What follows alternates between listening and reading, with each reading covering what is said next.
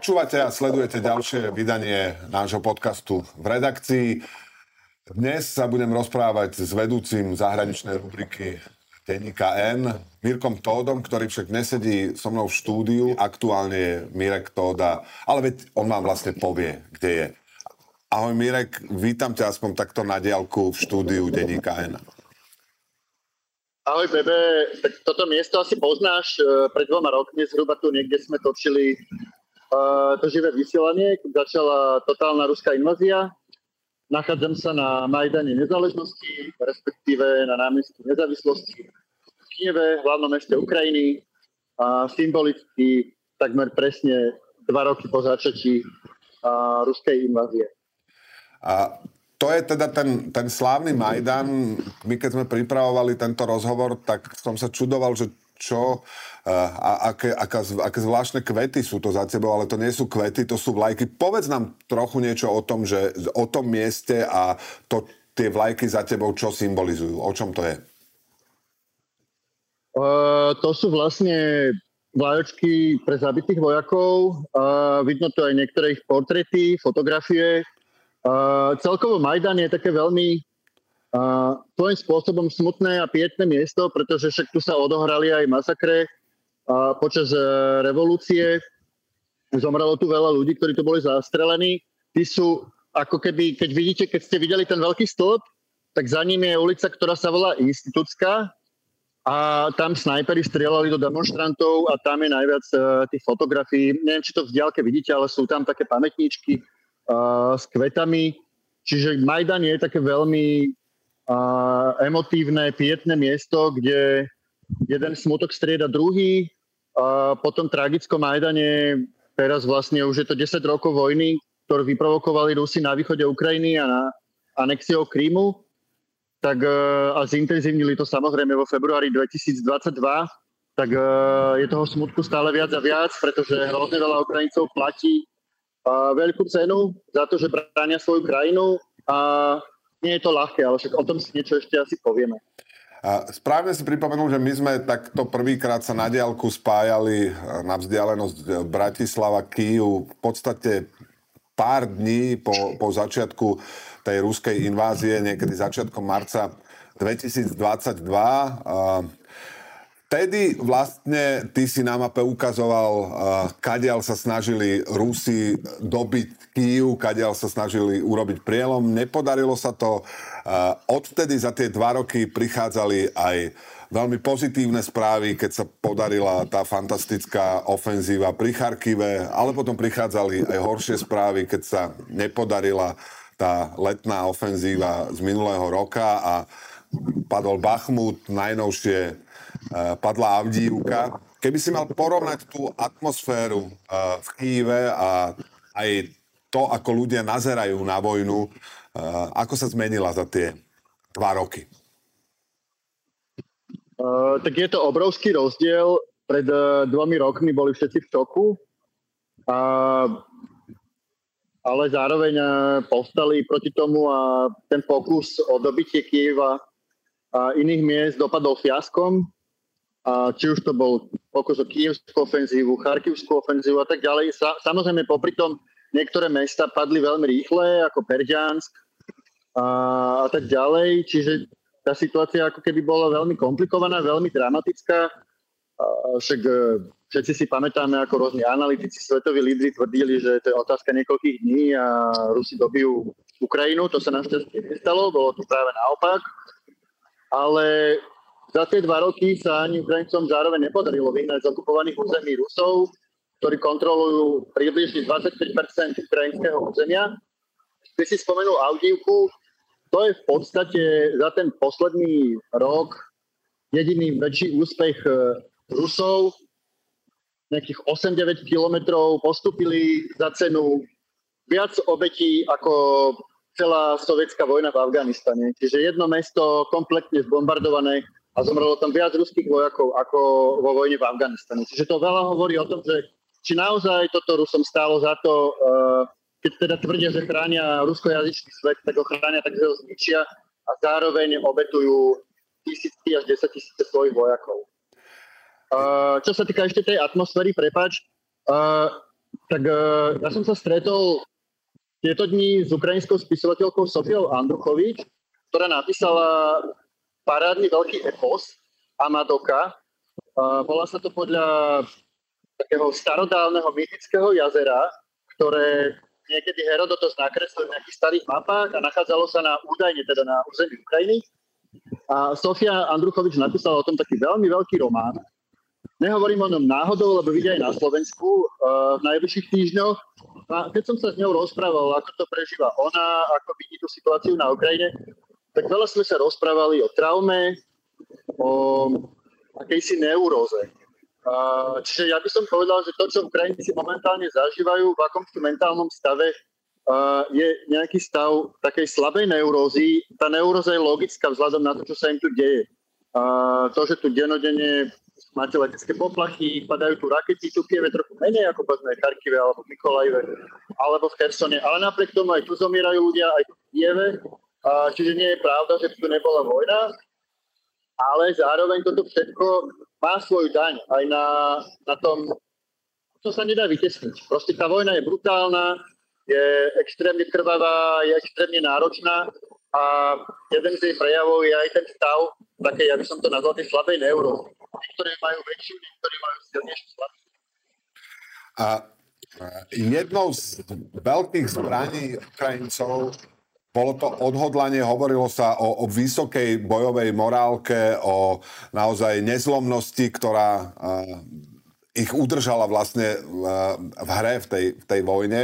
Uh, určite tomu pomohla aj veľká podpora uh, západných krajín, ale zase na druhej strane po tých dvoch rokoch prednedávnom je to pár dní, čo Európska rada pre zahraničné vzťahy urobila prieskum v Európe medzi európskymi občanmi a tam vyšlo brutálne číslo, že len 10% Európanov ako verí v to ukrajinské víťazstvo.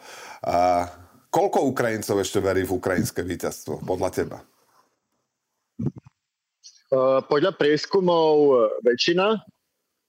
Väčšina Ukrajincov aj podporuje ozbrojené sily, trochu menšie percento podporuje prezidenta, ale tak to je logické že ten politický líder, tá popularita v demokratickej krajine proste sa hýbe.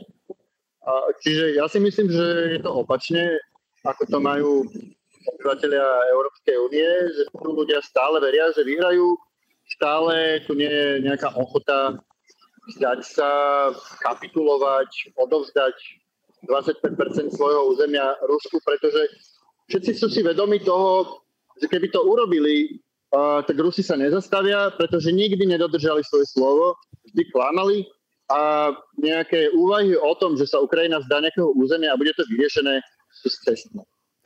A tá podpora medzi, medzi obyvateľstvom, čo je samozrejme hrozné v, v Európe, podpora toho víťazstva asi neklesá, ale tá viera teda trochu klesá. Ale aj tá vojenská podpora zo strany spojencov a západu zďaleka nie je taká, ako by mohla byť. Všetci vieme o tom slube dodať e, milión tých delostreleckých granátov, ktorý sa nepodaril. Vieme o tom, čo sa teraz deje v Spojených štátoch amerických, kde vlastne republikáni blokujú ten veľký finančný balík, ktorý by mohol pomôcť Ukrajine. Čo myslíš, robíme my ako Západ dosť preto, aby Ukrajinci vyhrali? Uh, určite nerobíme dosť, ale dobrou správou je, že na nedávnej Nikolskej konferencii bolo vidno taký ten mentálny prerod, ako to vlastne povedala aj veľvyslankyňa EÚ uh, Katarína Maternová, Slovenka inak, ktorá tu pôsobí teraz v Kieve uh, a dala to aj do kontextu so smrťou Alexeja Navalného, že pre časť Európy, ktorá sa ešte nezobudila, bola tá jeho smrť akýmsi budičkom, a reálne aj ľudia ako nemecký kancelár Olaf Scholz hovoria, že je to desné, že sme nesplnili to, čo sme slúbili, napríklad teda ten milión nábojov, ale už samotné Nemecko dáva pomerne veľkorysú vojenskú pomoc e, v niekoľkých miliardách. Je tu samozrejme veľká túžba po niektorých raketách e, Taurus a tak ďalej, ktoré ešte Berlin stále sa neodhodlal, že ich dodá Ukrajine. Ale potom ďalšie krajiny ako Británia, Tiež e, prišiel tu nedávno britský premiér, podpísali bilaterálnu dohodu o strategickej bezpečnostnej spolupráci. Tiež dajú miliardy libier na vojenskú pomoc, dodajú im množstvo drónov. Uh, drony sú, v podstate sa dá povedať, že táto vojna je vojnou dronov a Ukrajinci ich majú extrémne málo. Uh, tu nám vidíte veľmi často rôzne spierky, Instagram je toho plný, sociálne siete, Telegram. Každá nejaká jednotka potrebuje súdne nejaký dron, lebo to znamená, že nie len že keď nemáte tie dielostrelecké náboje, tak ale máte aspoň nejaký ten kamikaze dron, alebo máte prieskumný dron, aby ste mali strategickú prevahu na boisku. A toto, keď ukrajinským jednotkám chýba, tak e, oproti tej obrovskej presile, ktoré čelia, to majú veľmi ťažké. A rozprával som sa s viacerými ľuďmi, ktorí sa venujú výrobe dronov. A Ukrajinci sú v tom vynikajúci, pretože aj rôzne vojenské operácie, ktorých sme boli svetkami v posledných týždňoch, napríklad potopenie dvoch ruských lodí v Čiernomori, to všetko bolo spôsobené drónmi, špeciálnymi morskými drónmi, ktoré vyvinuli uh, Ukrajinci. Uh, potom vyvinuli dróny s dlhým doletom, ktoré vedia zasiahnuť hlboko na ruskom území, ničia zásoby uh, paliva, útočia na vojenské letiská a tak ďalej. Že dróny sú skutočne kľúčové, ale Ukrajinci ich majú málo. A tom sa zdá, aj Západ sa trošku zobudil, NATO slubuje, že tiež nejaký ten milión drónov sa pokusí vybaviť. E, Briti hovoria, že dodajú nejaké možno aj z e, AI. Uh, ono, ja si myslím, že ani to nemusí byť milión, možno byť oveľa nižšie číslo, ale podstatná, podstatné množstvo z tohto slúbeného sa Ukrajincom dostane, tak im to zásadne pomôže na tej frontovej línii. Pretože ona, keď sa pozrieme, ako sa hýbala za tie posledné dva roky, tak ten posledný rok sa skoro nehýbala, ale to neznamená, že by Ukrajinci nezažívali ťažké časy. Práve vďaka tomu sa nehýbala, lebo uh, státočne bránili na, momentálne sme, vidíme asi na piatich miestach na fronte uh, pokusy Rusov prenikať na ukrajinské územie. To znamená, že dennodenne, cez deň, cez noc, uh, neustále rôzne pokusy ruských vojakov postupovať alebo útočiť uh, a zabíjať a postupovať maličkým tempom. A to všetko si samozrejme vyžaduje obrovské, obrovskú vytrvalosť, obrovské nasadenie, pretože čo sa týka počtu ľudí, tak samozrejme tých ruských vojakov je oveľa viac. Je to absolútne iný prístup. Čeli táto slobodná krajina čeli diktatúre, a ktorá si neváži ľudské životy. O tom je aj to, že stálo Rusom za to, aby okolo 50 tisíc ľudí zomrelo kvôli nejakému mestu, ktoré zbombardovali. V normálnej krajine by to za to nestalo. V normálnej krajine by samozrejme ani nezautočili na susednú krajinu. Uh, ale proste to je realita v tom, je to má Ukrajina oveľa ťažšie, pretože keď ste v slobodnej krajine demokratickej, tak uh, proste niektoré veci nemôžete utajiť, niektoré veci nemôžete o nich nehovoriť a tak ďalej. Čiže tu je samozrejme aj kritika niekedy prezidenta. Uh, stále tu fungujú investigatívni novinári, ktorí vyšetrujú rôznu korupciu a tak ďalej. S niektorými som sa stretol. Opisujú to slovami, že je to ak keby ťažké to byť investigatívny novinár, ale zároveň e, stále žijú v slobodnej krajine a zároveň chápu aj to, e, tie limity, ktoré majú, pretože sú, lebo žijú vo vojnovom stave.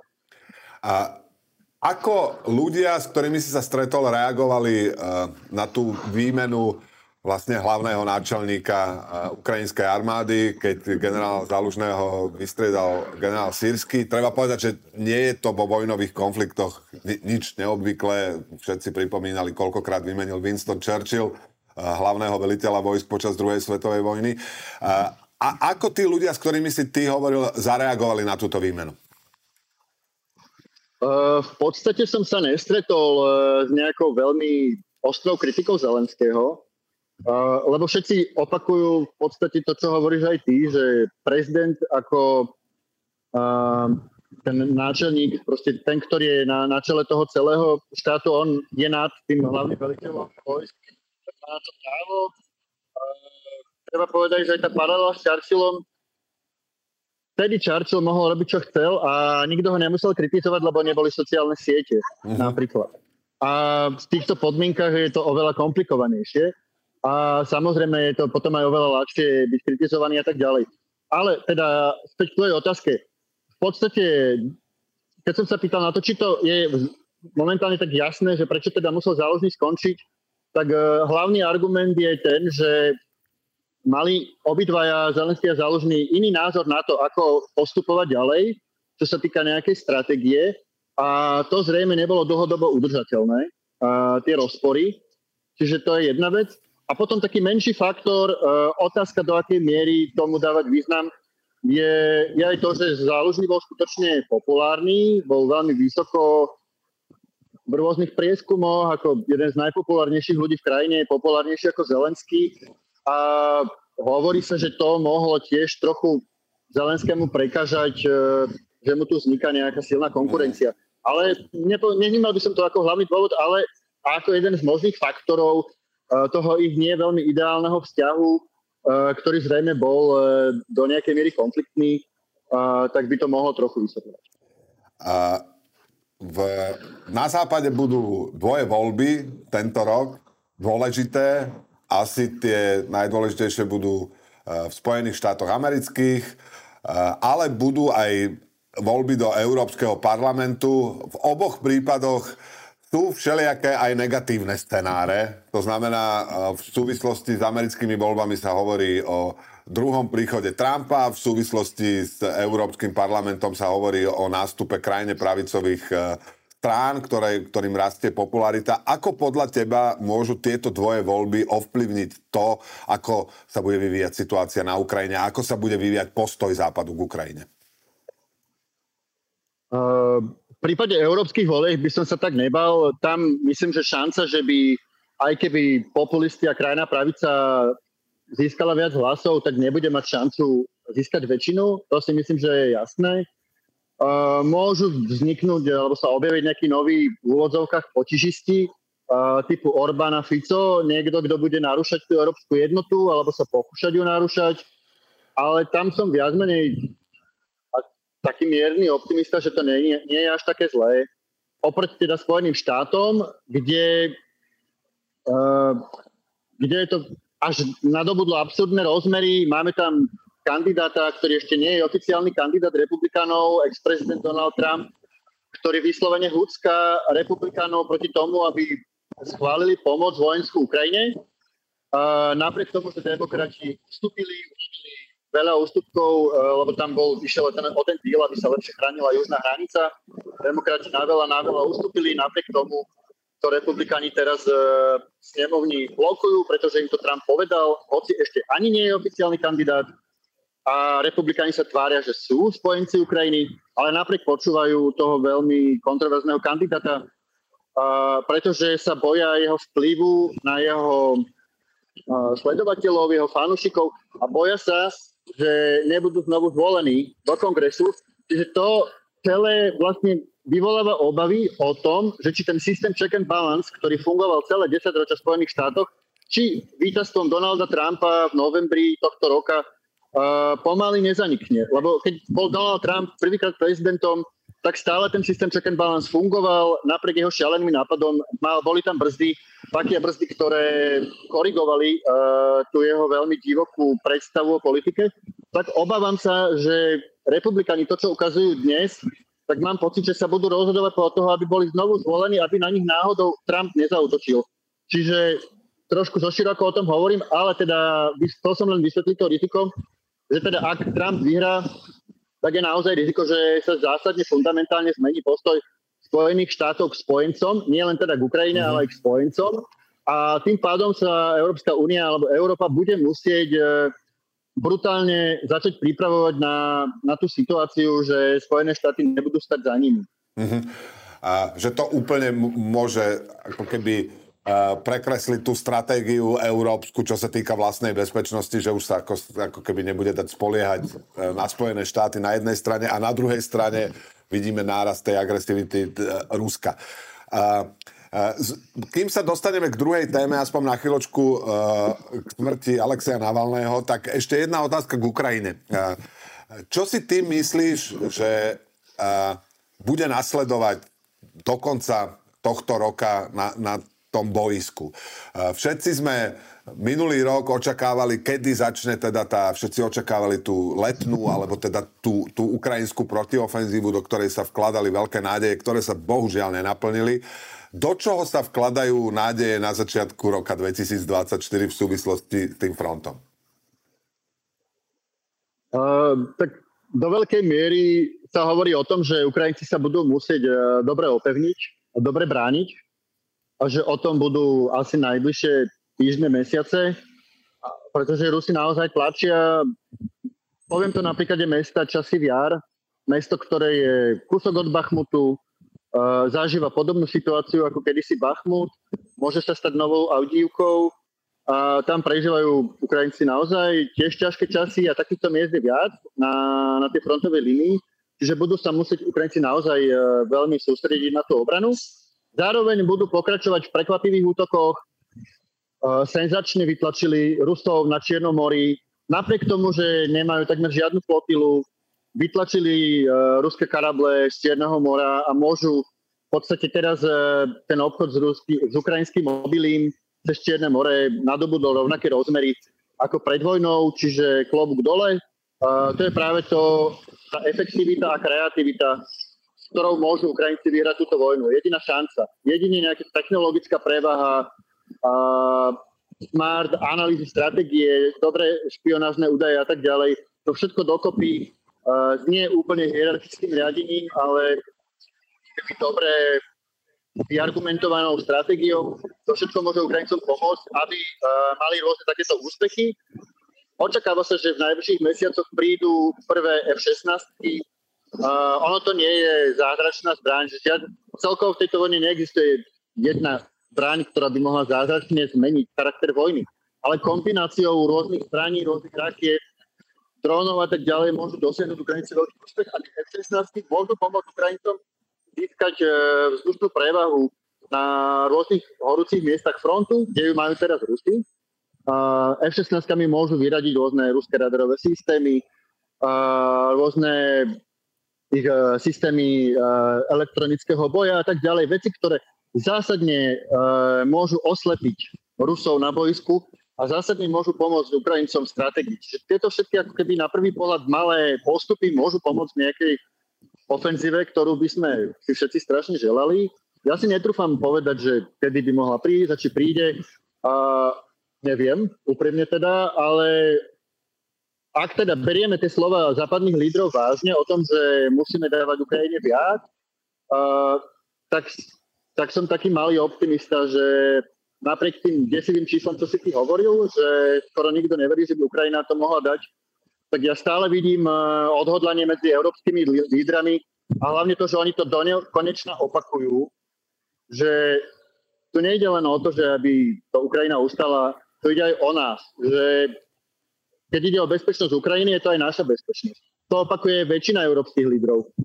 To, že u nás máme premiéra, ktorý v podstate kopíruje politiku maďarského premiéra, tak my sme exoti uh, v Európskej únii s, tý, s týmto postojom.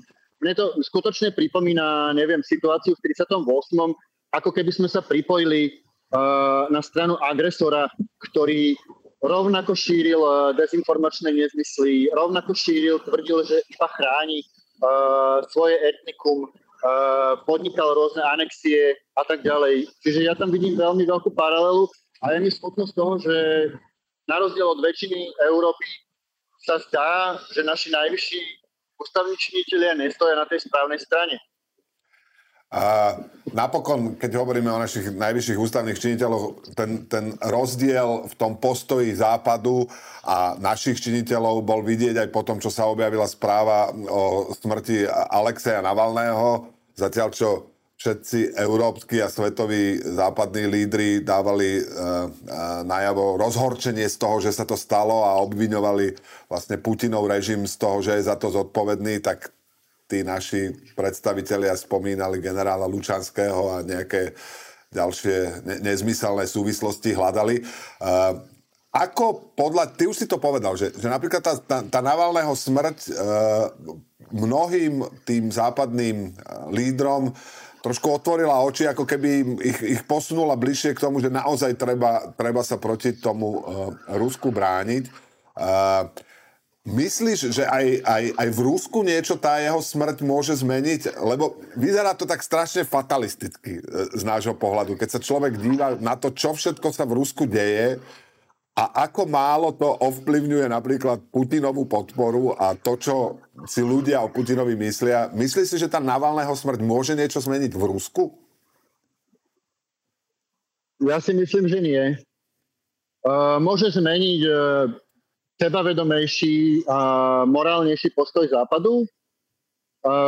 Ale samotnú situáciu v Rúsku si myslím, že nezmení vôbec, pretože stále ako keby panuje predstava, že, že Rusko je nejaká že polodiktatúra, polototalitný štát, veď v marci tam majú voľby, stále sú tam nejaké médiá a tak ďalej, že ako keby ľudia mali pocit, že tam sa dá fungovať. Nie, tam sa nedá fungovať. Tam proste skončíte na 15 dní vo vezení, pretože niekde položíte kvety, hej. Uh, skončíte vo vezení, pretože poviete, že ste proti vojne. Skončíte vo vezení. Uh, v týchto voľbách, v úvodzovkách voľbách, ktoré budú mať v Rusku prezidentské, však v normálnej krajine môže kandidovať prezident iba dvakrát za prezidenta, môže byť zvolený. A to je proste štandard demokratických krajín, že nemáme nekonečných lídrov, ktorí do nekonečna kandidujú a do nekonečna vyhrávajú voľby. A v Rusku budú tie voľby absolútnou fraškou, opakovane zmenená ústava, aby mohol byť Putin do nekonečna prezidentom. Nebude to mať ani jedného stúpera, ktorý je proti vojne.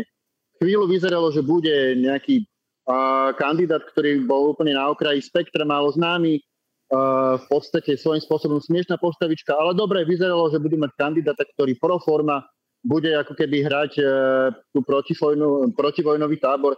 Nakoniec ani jeho nepustili k voľbám celé je to proste šarada a to by bolo najmenej, lebo nikto neočakáva, že v Rusku budú voľby slobodné a férové. Neboli už dlho, ale úroveň represí, ktorá tam je, je podľa mňa momentálne vyššia ako v Bielorusku. Približuje sa k represiám typu Severnej Koreji. Samozrejme, Rusko ešte nie je tam, kde je Severná Korea, je podľa mňa niekde tam ako je Čína. To znamená, že rastúca absolútna cenzúra akákoľvek kritika prezidenta je hneď postihovaná, cenzurovaná, akýkoľvek prejav opozície, disentu je trestaný väzením. Čiže v tomto prostredí očakávať, že Navalného smrť niečo zmení, je veľmi trúfalé a ja som v tomto obrovský pesimista. Pokiaľ nenastane nejaká čierna labuť, ktorá sa nikdy nedá predpovedať, tak ja nevidím žiadnu nádej na to, že by sa pomery v Rusku zmenili. Jediná možnosť je vojensky poraziť Rusko, že Ukrajina to dá s pomocou Západu a tento diktátor bude zastavený. A je niekto, či už v Rusku žijúcich alebo exilových lídrov, ktorý by sa mohol namiesto Naval, Navalného stať akoby symbolom nejakej opozície voči Putinovi? Má Navalný nástupcov? Tak uh, jeho žena sa tvári, že chce v tom pokračovať. Uh, akože ono je to fajn, ale keď sa pozrieme na Tichanovskú, manželku tiež uväzneného bieloruského opozičného politika, tak tie limity, má to obrovské limity. Je to symbolické, je to dobré, že Západ uh, podporuje týchto prodemokratických uh, lídrov alebo tieto hlasy, ale v konečnom dôsledku to budú musieť byť samotní Rusi, ktorí uh-huh. rozhodnú to, že v akej krajine chcú žiť. To sa zvonku nanútiť nedá. Uh, u nás v Československu museli byť protesty ľudí, nás, ktorí vyšli v 89. do ulic. Proste to musí, tieto zmeny by museli nastať v Rusku ne, nejakým spôsobom. Muselo by, uh, to by musela byť kombinácia mnohých faktorov. Museli by uh, predstaviteľia silovikov, bezpečnostných štruktúr napríklad sa postaviť proti tomu režimu, ale práve, že títo ľudia podporujú túto vojnu, podporujú Putina, to isté platí o oligarchoch, ktorí majú obrovské peniaze z ropy a plynu a rôzneho iného biznisu. Treba povedať, že Rusko je jedna, keď už teda náš premiér hovorí o tom, že Ukrajina je jedna z najskorumpovanejších krajín, tak uh, Rusko je ukážkou uh, dokonalej kleptokracie, kde prezident je zrejme jeden z najbohatších ľudí na svete, kde je oligarchovia slúžia ako jeho osobní bankári, ako osobné vrecko, kde neexistuje žiadna transparentnosť, kadiaľ idú proste tie peniaze z ropy. A pritom hovoríme o krajine, ktorá má obrovské zásoby energetických, energetických surovín a keby ich dobre investovala, tak Rusko v 21. storočí by vyzeralo úplne inak, ako vyzerá teraz. Mm. A... Že, neviem, no ja som ako keby veľmi skeptický. Tým, že tá úroveň tých represí je je tak extrémne vyšpičkovaná, že ľudí, ktorí sú ochotní riskovať stratu osobnej slobody alebo dokonca v niektorých prípadoch aj riskujú život, tak to je, je veľmi malá. Že, že vlastne možno tú smrť Alexeja Navalného vnímať aj ako výstrahu režimu všetkým ostatným, ktorí by chceli ísť jeho cestou. Áno, to isté platí o tom pilotovi, ktorého našli mŕtvého v Španielsku. Uh, dokoľvek uh, sa verejne postaví proti Putinovi, je považovaný za zradcu a tým pádom automaticky za terč.